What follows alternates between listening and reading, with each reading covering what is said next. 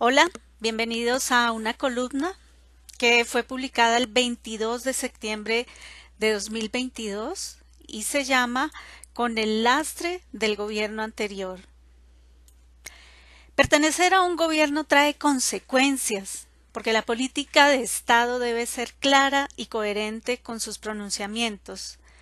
Ningún ser humano que vivió la pandemia podrá olvidar las circunstancias y dificultades que se afrontaron en cada lugar del mundo. En el caso particular, quien estuvo a cargo del Ministerio de Salud en el peor gobierno de la historia de Colombia fue el señor Fernando Ruiz, un profesional de la salud y doctor en salud pública. Hace unos días aspiraba a la dirección de la Organización Panamericana de la Salud, OPS, avalado por el gobierno anterior. No obstante, el reporte coronel de W Radio reveló la razón del retiro del apoyo del gobierno Petro al exministro Fernando Ruiz para la candidatura de Colombia en la OPS.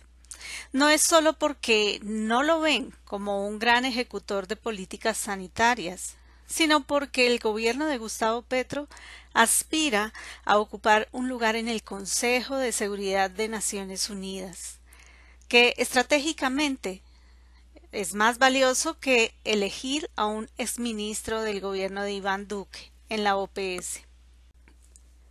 Oficialmente, la Cancillería, en comunicado de prensa del 19 de septiembre pasado, mencionó que la OPS tiene gran incidencia en la política pública de salud del país, por lo que considera que el candidato debe compartir el enfoque y el modelo de desarrollo que para el sector el presidente Gustavo Petro ha planteado y por los cuales fue elegido por los colombianos y colombianas.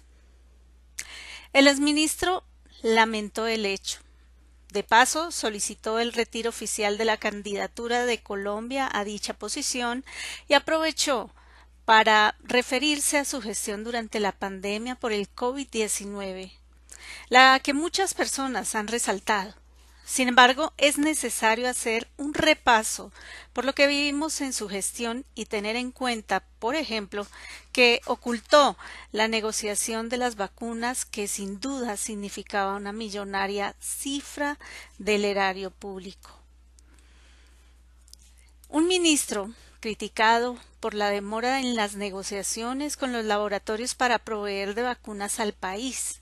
Su demora fue tan evidente que desde la Línea del Medio se publicó la columna numeral Yo me la pongo, una campaña de derroche de publicidad sin vacunas y un plan de vacunación en una lista de espera.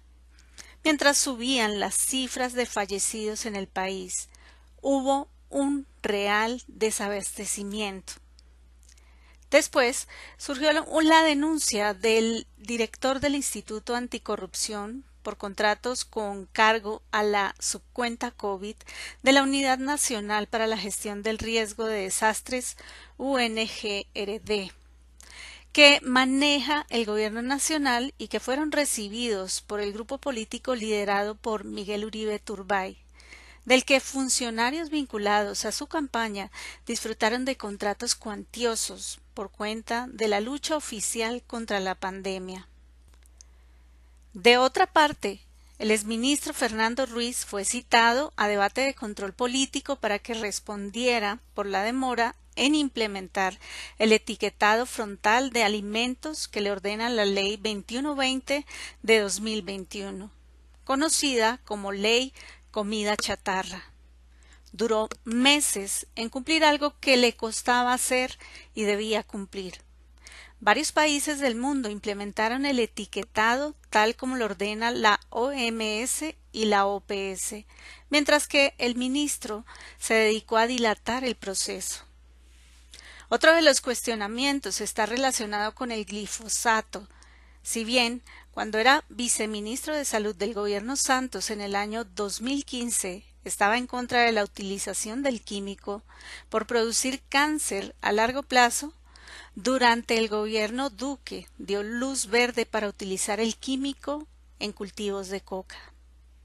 Y así podemos recordar más sucesos.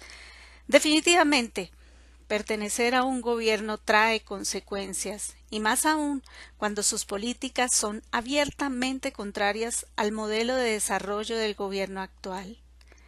Es necesario evaluar objetivamente el tema.